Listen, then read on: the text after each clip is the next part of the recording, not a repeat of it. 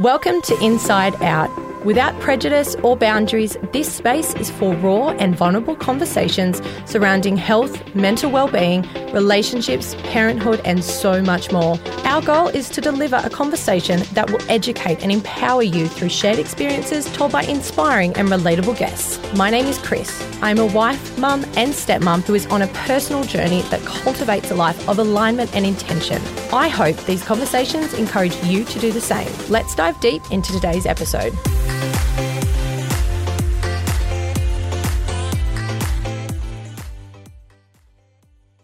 Welcome back to the podcast. I hope you've all had a absolutely fabulous week. It is so good to have you here. I can't believe I'm at episode 33, so that's just wild, which is cool. So to start off today, I just want to say a big thanks to everybody that has voted for me to be in the running for the best wellness podcast at the Newcastle Podcast Festival. Um, I really appreciate the support. It's been a lot of fun the last 12 months creating and cultivating these conversations with epic guests, epic women. It's, yeah, been a lot of fun. So thank you so much. Let's get stuck into today's episode. I'm chatting with Bec Craig.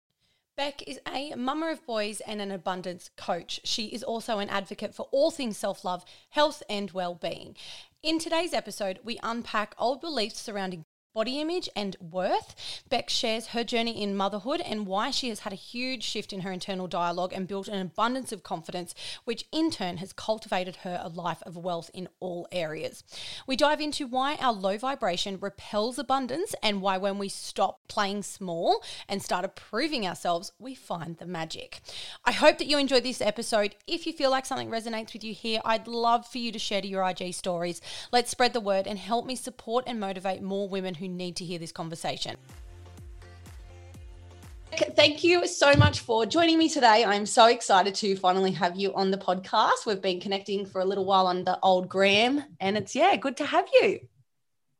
Thank you so much for having me. Sorry about uh, our, we had to reschedule. My two-year-old broke his arm. So I know, I know the poor little dude. How's he doing now?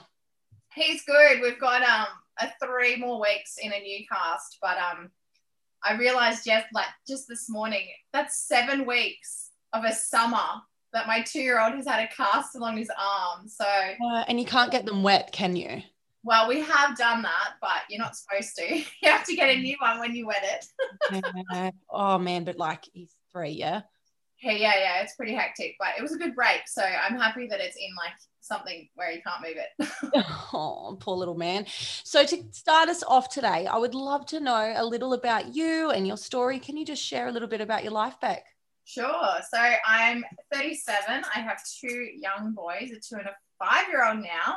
Wow. Um, I I guess my message and what I try to like talk about and have conversations around is definitely just a reality um, I'm just doing my best like any other mother. And for me, motherhood was such, I'm a really, I'm really excited and I love change. And motherhood changed everything. for pretty much my life up until motherhood i was i was definitely living life from a masculine energy i was forcing things i was pushing things i was so unconscious around the energies even though i kind of on a analytical scale, I kind of knew a little bit about energies and things, but I really didn't recognize how much I was pushing until I um, kind of got thrown into motherhood. Mm. So when I was younger, I went through an eating disorder when I was 15, and I pretty much recovered from that over the next two to three years. But for the next decade, I was stuck in a lifestyle of dieting, which for me was a fear based mentality. I didn't really realize that and recognize that until 10 years later when I realized, oh my gosh, there's this whole body love thing that you can do where you can accept and love yourself. And it's got nothing to do with the scales and nothing to do with a number and nothing to do with how you feel or how your clothes fit. And so I started that conversation with myself and I really did that. And I, at the same time, went into personal training. Mm. And I went into personal training. I worked for a quite a large influencer and we did outdoor training. We had lots and lots of women come through our gates and kind of come in going, I need to lose weight or I want to tone up. And um, through that experience, I worked for her for about four years. And through that experience, I recognized and realized that it wasn't weight, it wasn't a body image, it wasn't a body type, it wasn't something, it wasn't, we weren't, we're not looking for as women happiness um, sorry, we are looking for happiness, but we're not going to find it when we hit a certain weight. Mm. You know, I would have 40 year old women jump on a scale, look up at me, who was like, you know, half their age, and look at me like I was this giant authoritative figure that was going to get mad at them for eating a cupcake. Mm. And, you know, because the scale didn't reflect something that they, the expectation that they had. And I was like, I don't care if you ate a cupcake. Like, let's, and I realized that conversation, it just needed to be had. And I couldn't do that in those two or three minutes on the scale weigh-ins every two weeks um, in our 12 week challenges. And so what I found was these women that had started, you know, six the challenge seven or eight weeks ago earlier, who couldn't even run up a hill, like they would be stopping three or four times, were achieving these huge milestones, signing up to 10 kilometer runs, their clothes were fitting better, all these things, but they were so laser sharp focused on a scale or guilt and shame around food. And I kind of just, my heart would sink with it. It was crazy. Um, but I just knew something had to be something had to happen. So I was still in my masculine energy. I was still working and teaching people how to how to eat properly, or how to eat to lose weight, how to talk to themselves kindly, but also how to exercise and taking them through these 12 week challenges. And I did my masculine normal self and um, basically burnt myself out in that industry. Mm. I worked so hard. I had a great six figure income, but I didn't know how to self love myself. And so I didn't have great boundaries. I didn't have, um, you know, I didn't have, I would just put so much into it. And I didn't have kids at the time. So I had all this extra time to do that. Yes. And then basically I went, okay, I'm burnt out in this industry. Let's try something else. And my husband and I worked together in a small business. And it was in that small business I fell pregnant, had a baby, and I was taken out of the front line of a business that is very social, very networky, very wonderful and built from the ground up. So there was this level of creativity and happiness around what you've created for the community. I was taken out of that front line, which was a coffee shop, and I was taken out of that and I was thrown into my townhouse in these four walls with a newborn baby. And being taken out of a space where I couldn't control the income that was coming in, and I didn't I just didn't have this level of control in my life anymore. And then I had a child as well who was like, I am going to show you how to love yourself and how to surrender. yes, surrender. I was actually saying to my best friend yesterday, um, I've had two home births, and for someone who's a complete control freak, those two home birth experiences were the most magical, best experience of my life because I just didn't. All I had to do was surrender and let my body do what it needed to do and let the cut chips fall the way they needed to. I was very blessed um, to have good births, but I was also in a space where people would say to me, "Don't." Don't set your expectations too high. But in my head, I was like, I'm okay if I have to get intervention as well. Yeah. And so I felt like that whole experience was the first step in motherhood, the like letting go, the reality that you actually have no control. Your kids are completely unpredictable from even like when you uh, have the intention to create into full pregnant. You know, you can't control any of it. Mm. Um, so I had a baby, and then basically really kind of looked at our lifestyle and went, this isn't going to work like working in a business like this and you being there and not me being able to like not earn money and that's when my fear from you know my fear around body image and I wasn't good enough and I needed to look and live a certain way. I'd healed like my body, my physical side of it, but all I did was really just pick up my fear and place it into my money story. Mm. And what I realized then was holy cow, like I'm just shifting. I'm not actually doing the work on myself to evolve and to literally truly bring in self love and love and all the things, whatever it looks like for you. And for me, it looks really different to the next person. But I, and I'm still learning. Like I'm never going to hit a state where everything is like perfect and I'm like in complete, you know, um, euphoria with myself. Yes. But um, but yeah, so it was probably then and there that I realized that I wanted to work online yeah. And that was when I really started to self discover and um, really realized that I needed to upgrade my marriage. I needed to upgrade my communication. I needed to upgrade my relationship with my kid. I needed to upgrade what I wanted my lifestyle to look like, and just everything changed. So for me, that's where I guess my journey started online. Um, learning about how to launch a business online, how to be consistent, how to create beautiful content for people, how to connect with people properly. Mm-hmm. And even though I virtually connect with a lot of people, I have a huge network of people that I love and adore. And some I've never met, some I've met, some I've met through having a virtual connection. And I feel very full now. um, my job now is to teach people how to create an income using social media. But my message is if you have stories, if you have limiting beliefs, if you have blocks, you're waking up in the morning and you're not liking what you look like, um, but you want to create this amazing life and you have like dreams and goals, we need to do some work around your story, around how you're basically you're waking up and contracting every part of your energy. Mm. And so you'll never be able to open the vortex and allow magnetic abundance in every aspect of your life. So if you're waking up with a lack mentality, which is the opposite to self love, um, you won't get what you want. And you'll be stuck kind of in a space where you know that you're unhappy and unfulfilled and um, not excited about your life, but you don't know why. And that's what I do is I come in and I teach people how to get clarity around that. Um, if they want to launch a business with me, that I can teach them how to create an income specifically online as well. And it all starts with our health. So it's about mm. healthy mind, body, and soul.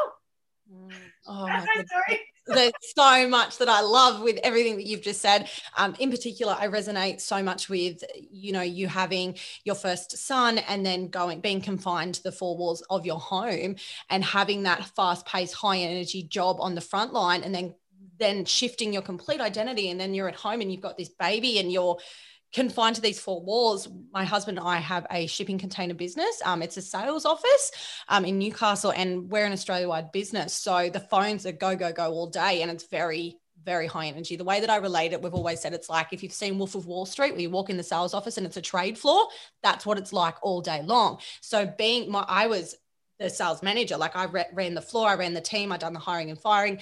My masculine energy was there was no feminine there. no, there's not. Other, yeah. other, than me having a vagina, there was no feminine there. I was just go hard all day and I, you know, boss mode sort of thing. And now upon reflection, I can look back on that. And me, like me and my husband coming home from a full day at work where he's obviously in his masculine because he is boss and I'm boss as well. And then we're getting home. And this is why our communication was so off around that time because I was still in my masculine energy and so was he. And we were just like, oh, butting heads there for a while. And um, I'm so, look, it, it, was hard that transition, that new identity, the, the, the motherhood season is tough. And then if you're someone like you and I that were on the front line of the high energy, fast paced business world, being at home, being a stay at home mom isn't enough. You want more. And I needed more. And I knew that. I'm like, this isn't what it cracks up to be like. You know, I thought I'd be driving around going to yoga with my baby mums and bubs, coffees and play groups. And I'd be like, oh, this is a good life. Like, this is a good rest holiday. No, that stuff was boring. I'm not into that. I went to one mother's thing and I was like, this is not for me. I agree. yeah, yeah. Just digressing backward a little bit, you were talking about body image and um, and how you had an eating disorder when you were younger. That was about 15, you said. When did body image and body shaming first show up in your life that you can recall? Was there a childhood memory or something that pops up? Oh, I don't think it's one specific one. Um, a few are flooding back now, but I think it's the culture of dieting in the home. And my mum was a dieter, and she's still like she's not so much a dieter now. She's a bit older, a bit more mature, but mm-hmm. it was definitely the culture of dieting. So like you know, for me, there were a few other things that happened in my teenage years in terms of like gluten free and things like that.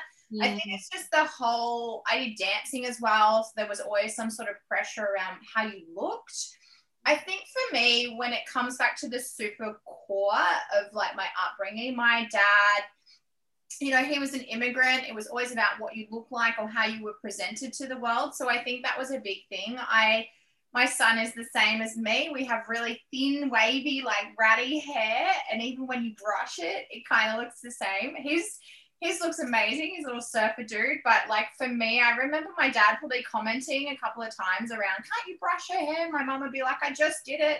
Um, I do remember one time, I actually, this is funny back to me. One time my dad was like pushing his chair back on the veranda and I was like a four-year-old kid. I remember the bathers I was wearing, their little Australis bath, you know, koala bathers. And I was trying to squeeze past him and he was like, what are you too fat to move past? So isn't it wild? Because I would have been like four or five. Yeah. And like that wouldn't have played out at all. I was a healthy, fit tomboy. Like mm-hmm. I didn't care about what I looked like. For me, it was a level of control when I was 15 when I went through that. And I didn't realize it until a couple of years later. Um, you know, there are a few stories that played out, you know, me not having enough of a voice to have you know, these things happen in my life as well. Like for a few extra years, it wasn't until I was 26 that I even spoke about my eating disorder. And I remember the first time I spoke about it, my personal training friend, uh, sorry, coach and boss, he, you know, got me into a room. We were doing this um, nine week challenge. In, and it was a very masculine personal training. It was at Vision Personal Training. And I remember being in the room with him, and he was so quiet. And he sat there and he just listened. And I was like, like I just remember this ever like this wave of emotions coming through me and tears coming down because I'd always been such a strong person. I was always the strong person. And I just was in this vulnerable space. And I remember like the anxiety in my body and everything. And just him being like, So you put eating disorder on your form. Tell me a bit about that. And I couldn't even speak the words around it because I'd mm-hmm. almost locked that in my body and my, my words and like I locked it into my body for literally 10 years. Wow. Um, so it was a huge thing for me to do that. But I think it was, you know, I went to a primary uh, Catholic uh, high school as well, and I swear 95% of the girls had eating disorders. We starved ourselves. We, you know, we, we binge ate. We would use bulimia. We would control ourselves. And I think I was just in this state where I was such a lost teenager and I don't think my parents had the toolbox to help me out of it. My sister helped me a little bit, you know, but there was lots of destruction going on around my world in that state that the only thing I could control was what I would eat. Mm-hmm. So for me, body image was a part of that, but I know now that it's part of the conversations I need to have with other people because it doesn't create a lump in my throat anymore, but it creates a lump in a lot of people's throats. So the conversation needs to be had. This episode is brought to you by Mullen Health. Mullen Health are Newcastle's leading naturopaths, and they provide patients the tools to be well naturally. The team specialise in areas such as gut issues, women's health, anxiety, and much more. They focus not only on treating the symptoms, but determining the underlying cause. Mullen Health would like to offer Inside Out listeners 50% off your first consultation when you book in February. This includes initial testing package for free.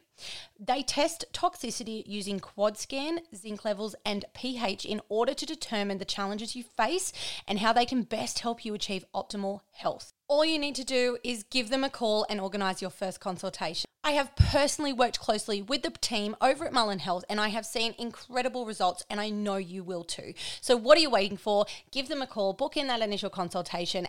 As you know, my number one message is to take care of you from the inside out, and Mullen Health are the professionals to support you to do that. Now, let's get back to today's episode. You know, we're not what we look like. We're not, we just aren't. But there is a level. And I remember when I first started this, I had a business called I Quit Diets. And I remember the messaging that I would sort of show and share on social media. And I remember being not confused, but a little bit like, I still want people to eat well, but I want them to find their own version of that. And I guess that's what I found with the Health Hub now is that it's okay for me to have a message that might contradict or conflict with like something I used to say or something that somebody else says in this conversation. Mm. It's about just having the conversation and letting people take bits and pieces. Um, for me, it's about finding a health, a version of health that works for you, emotional, mental, physical, and um, allowing that to be your new norm. Yeah, and I think with the season of life, like we don't have to apologize for growth, whether that's self development, whether that's our eating habits, whether it's relationships. You don't have to apologize just because you said something 12 months ago doesn't mean that you're going to feel the same now. And if you're constantly educating yourself and leaning into different opportunities and resources to grow as a human being, then your health is going to change and your desires are going to change with that. So, food, different foods and fads and diets and things that you enjoy and things that you don't enjoy are going to come and go. But as long as your message is, I guess, the same in terms of just wanting people to find what works for them. I think that's super important because everybody is different. As I know that's something you advocate for as well. Nobody is exactly the same. No foods do the same thing as other foods for other people. Um, I know that um, what, what's that seaweed? Like the seaweed, like little cracker things. They're so beneficial and they're so awesome. And I went and got them, and I was like, me and Jesse can have these seaweed crackers and be so healthy, and you know, get all the antioxidants and things out of them. And I had like one bite, and I swear, like I vomited in my mouth, and I'm like, I can't make my son eat these. Like, this made me sick. I had to go and wash, brush my teeth, and like, I'm not gonna eat it just because it's they're good for me. You know what I mean? I can get those minerals and vitamins from other foods. It's possible. if this seaweed cracker doesn't bring me joy, should I have it? And I think that's the thing is we go, should we do it? Because the diet industry says X, Y, Z. And then it's like, nah, I don't like it. Like it's like when people used to ask me about protein powder. I was like, the best protein powder is the one that you're gonna finish the bloody tub for. Yeah. Like, you know, it's there's just and there's so many bits and pieces now that you're like, oh, I'm confused. Does this mean this or does that mean that? And I think when you do it the, the dieting industry's message is to fear us into dropping weight or toning up. I have no problem with people dropping weight or toning up. Like, but do it from a place of inspired action. Mm. Do it from a place where you're so in love with the process that on the weeks where your body's might maybe doesn't shift the weight that you want it to, you don't care. You're just going to keep doing it because you're so in love with making beautiful food for yourself. You're so in love with the honoring. You're so in love with the soulful um, bits and pieces that bring you joy. If you love chocolate, go and find the absolute most expensive, best, high quality, most upgraded level of chocolate for you and make it a ritual. Like fall in love with food, fall in love with your body, be grateful for where you are right now with your body. When I started to heal my body image stuff, um, my first question that probably you know, I was told it wasn't my fault, and that was like the biggest relief ever. Um, but she also said, you know, if, like I was 70 kilos at the time, and I remember just being like 70 kilos, like there was so much shame around that. I should be 60, all that sort of stuff. Um, I'm 168 centimeters. I'm not overweight. I'm not underweight, whatever you want to sort of talk about. But I mean, I'm okay if I want to lose five kilos or if I don't lose five kilos. These are all my decisions and my choices, and I can if I'm moving through a place of gratitude and love when I decide to change or transform my body, that's where I want to be in the state of because it's a level of high energy and frequency, and it means I can live from a place of joy while I'm doing those changes. But she said to me, if you could, and this is a great question for your listeners, if you could live for the rest of your life in the body and the weight that you're at right now, could you be happy? And I was like, well, I guess that's my decision. Yeah. And it wasn't about the weight. And I was like, what if I just weighed 70 kilos for the rest of my life? Mm. And I mm. kind of just thought, well, I've got two choices here. I could be really unhappy for the rest of my life, and that's the path I chose. Or I could be happy at 70 kilos for the rest of my life. And I was like, holy shit. You're yes. Giving, like you're giving me permission to literally just like myself the way I am. This is the first conversation, the first part of my life I'm 26. This is the first time somebody's asked me, could I accept myself? And I was like, oh, like, wow. And I'm like, holy shit, isn't that a defining moment? Wow. Like, you know, and for me, that was, it wasn't a counselor. It was a, she was a coach. Um, Kayla, Kayla, Kayla from Life After Diets in Brisbane, she saved my life, hand on heart. Wow, that's out of my like dieting jail cell and went, you know what, you can love yourself the way you are. And that's when the journey really started.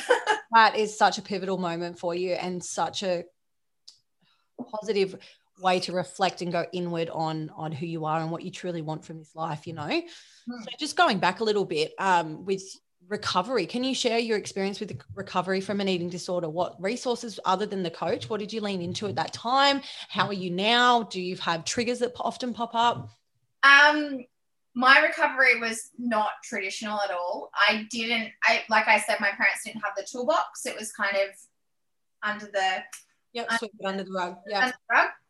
My sister was going through a lot of stuff personally herself.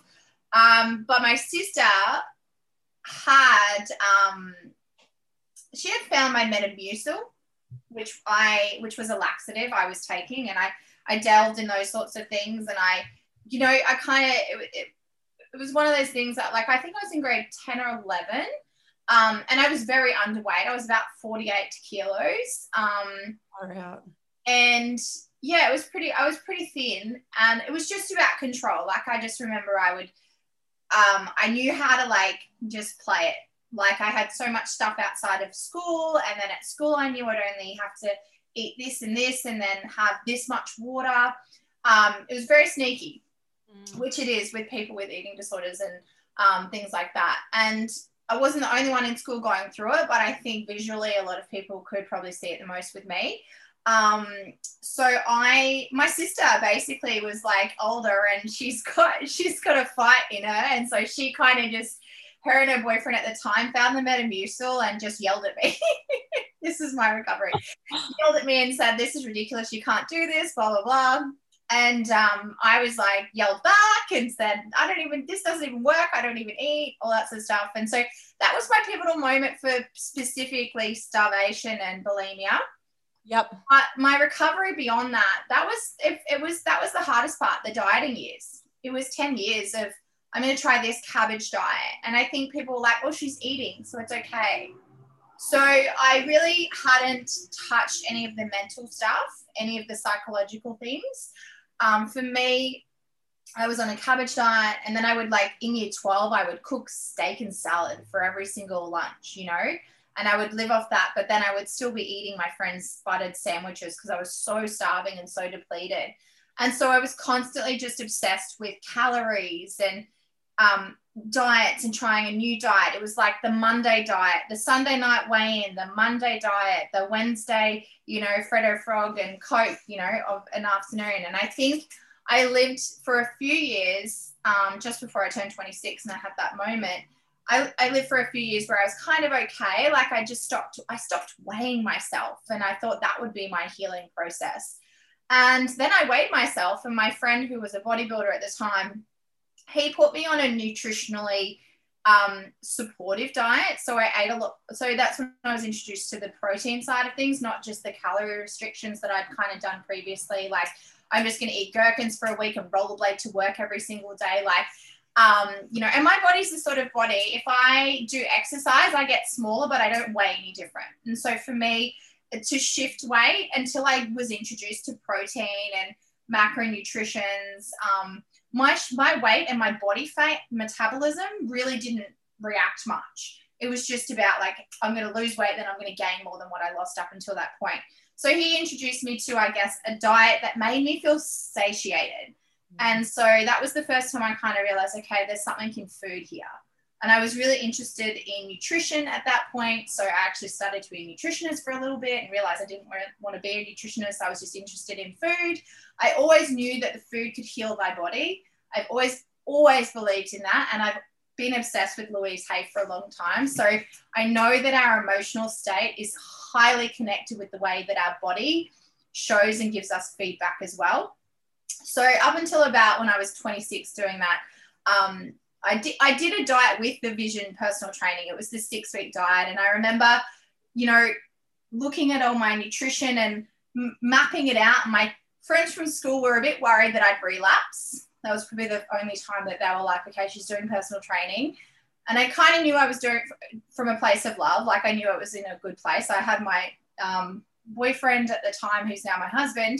He was around, like I was in a good spot. So it wasn't really like, and I was starting to talk about body love and things like that. But that was probably my biggest relapse in the sense that I became quite obsessed, um, extremely irrational, very hangry at home, and irritable. Um, I wasn't a nice person to be around.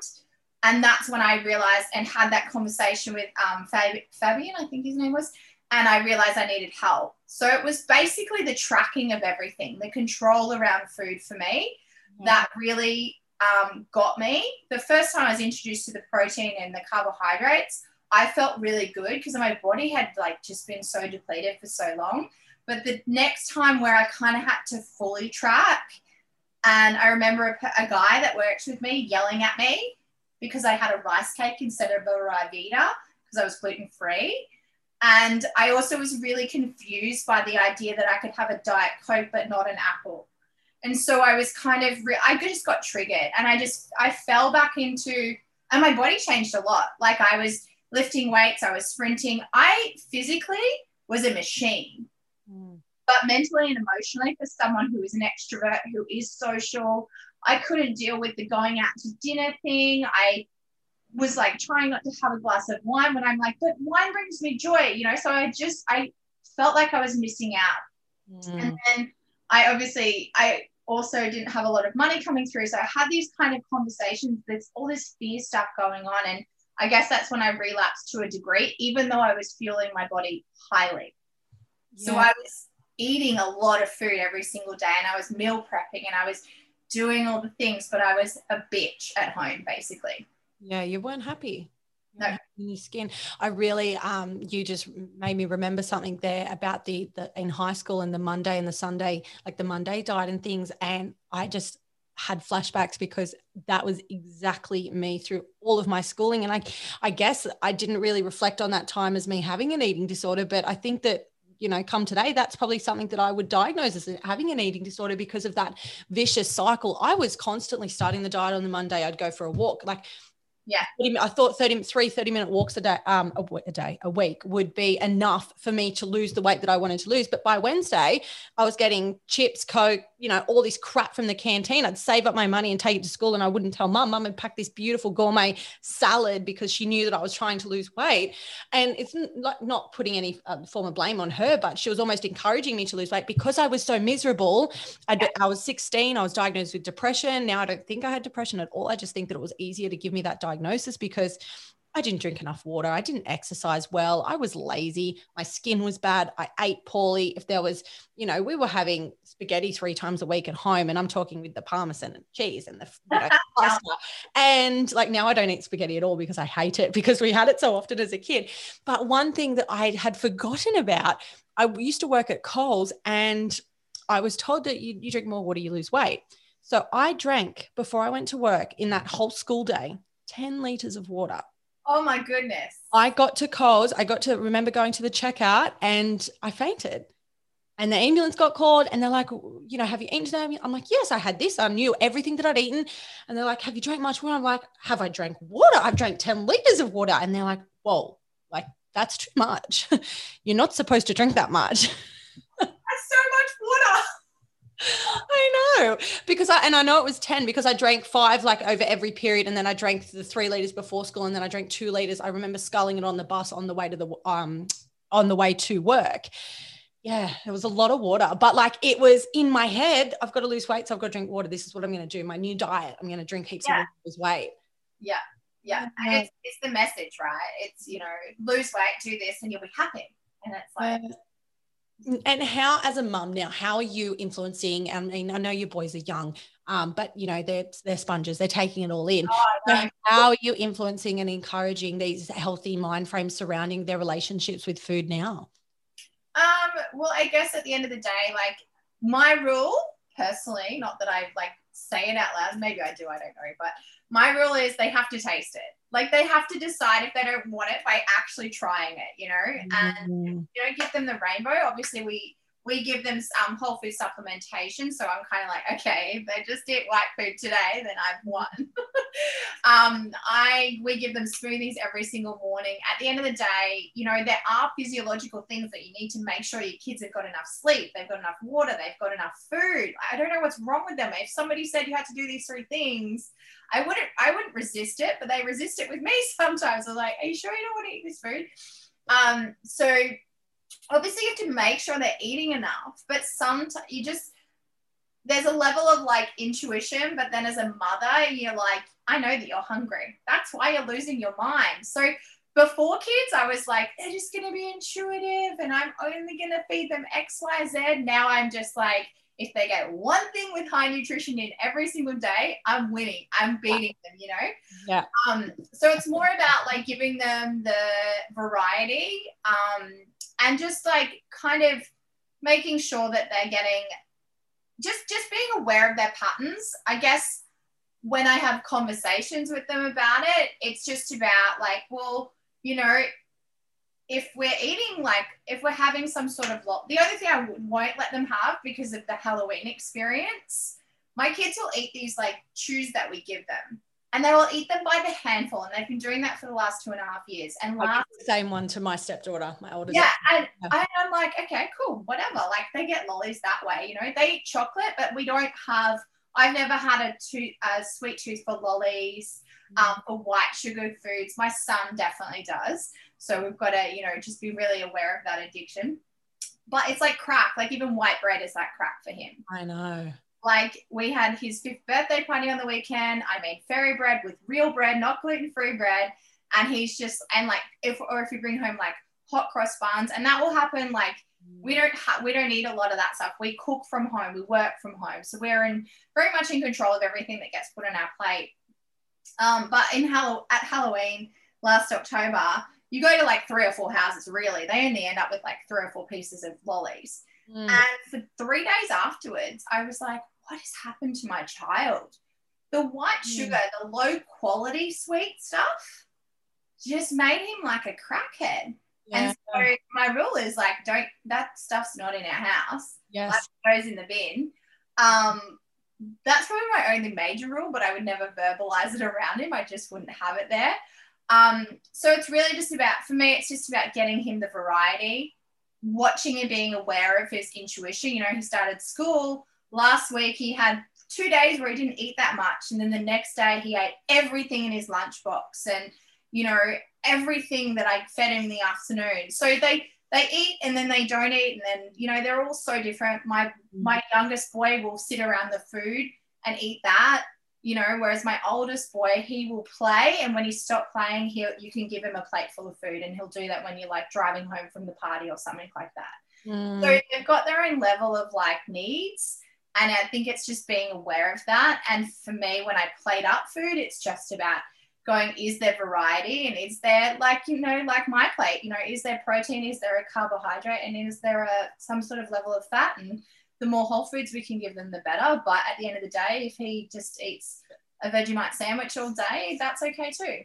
Yeah, yeah, no, I, um, my stepdaughters, I've got a 10 and nine year old, and both absolutely opposite each other. Like they're so different. It's crazy. If you didn't know that they were sisters, you wouldn't think that they were because they don't look alike, they don't act alike. When they're together, they're best mates, but they're just so yeah. different in so many ways. And I've been like dr- not drilling into them, but one of the biggest things when I first moved in with my husband Steve and uh, these two girls was food is fuel. That's what I openly speak about because I found you know, the oldest of the two, I think she was maybe six, she'd go for a second or third peanut butter sandwich. And I'm like, babe, you're not hungry. Like, have a piece of fruit if you're hungry. Food's fuel. If you're full, you stop.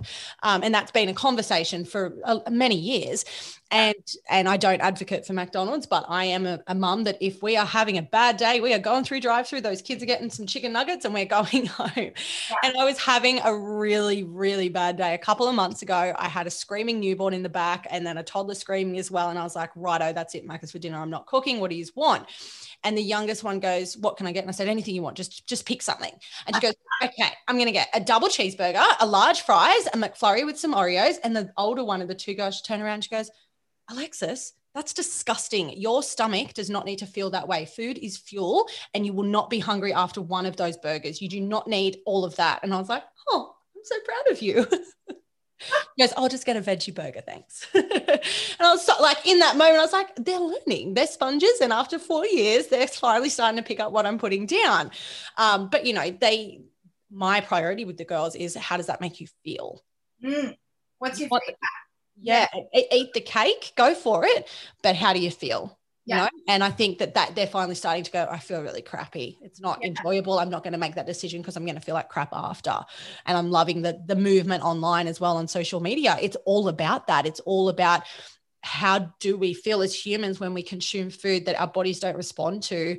Why are we doing it? Did it bring us that much joy? You know?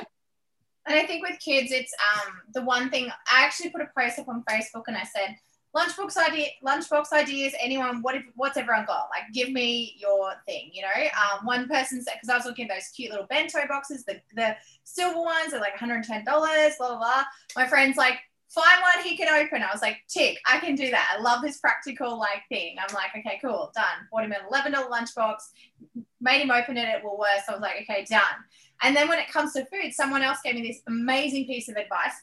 it's so simple. It's actually Leah's um sister or sister-in-law, oh. um, she was like, cut up vegetables. And I was like, mm-hmm. I wouldn't have even thought that. Like, you know, that's amazing. And then I've got like a snack drawer now. And I'm like, okay, well, he can have the snack pieces, um, but cut up vegetables.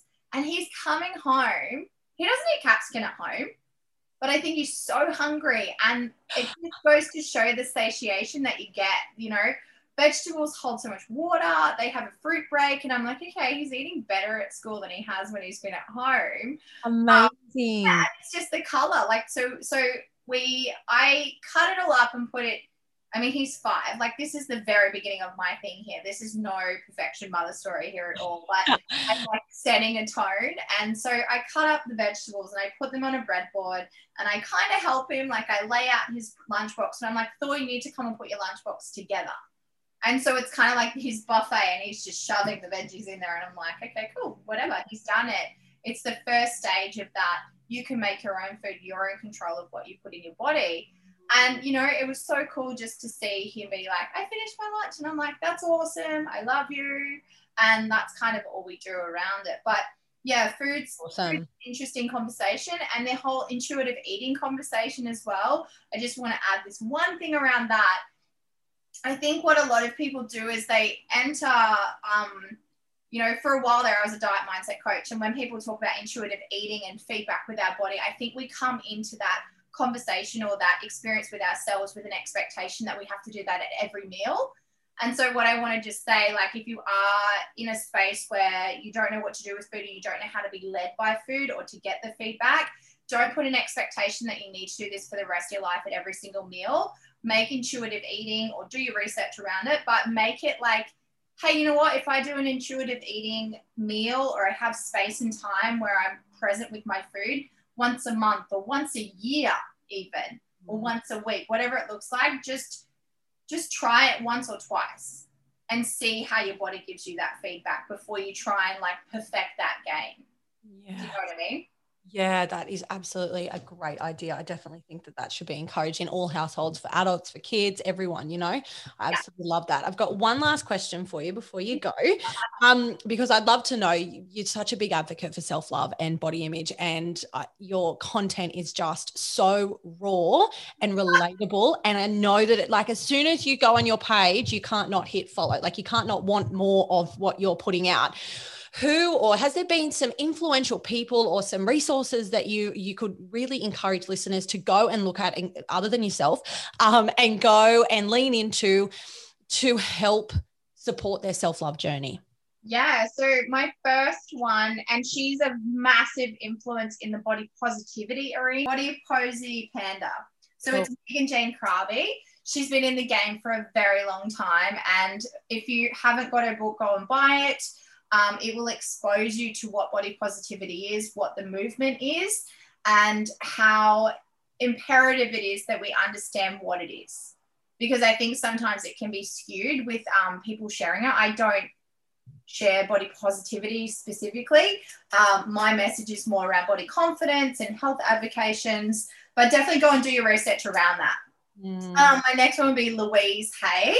So she's like super old school, super spiritual, super observation in the body and how our emotions um, connect to our body and how basically if we have ailments, disease, anything going on in our body, it's because there's something emotionally going on as well. So that's really important is to understand how what we do and how we feel. Like you can go and you can be the healthiest person in the world um, on a physical level. But if your emotional state, if you're doing that because you hate yourself, if you're doing that because you can't stand to look in the mirror, you will cause disease in your body.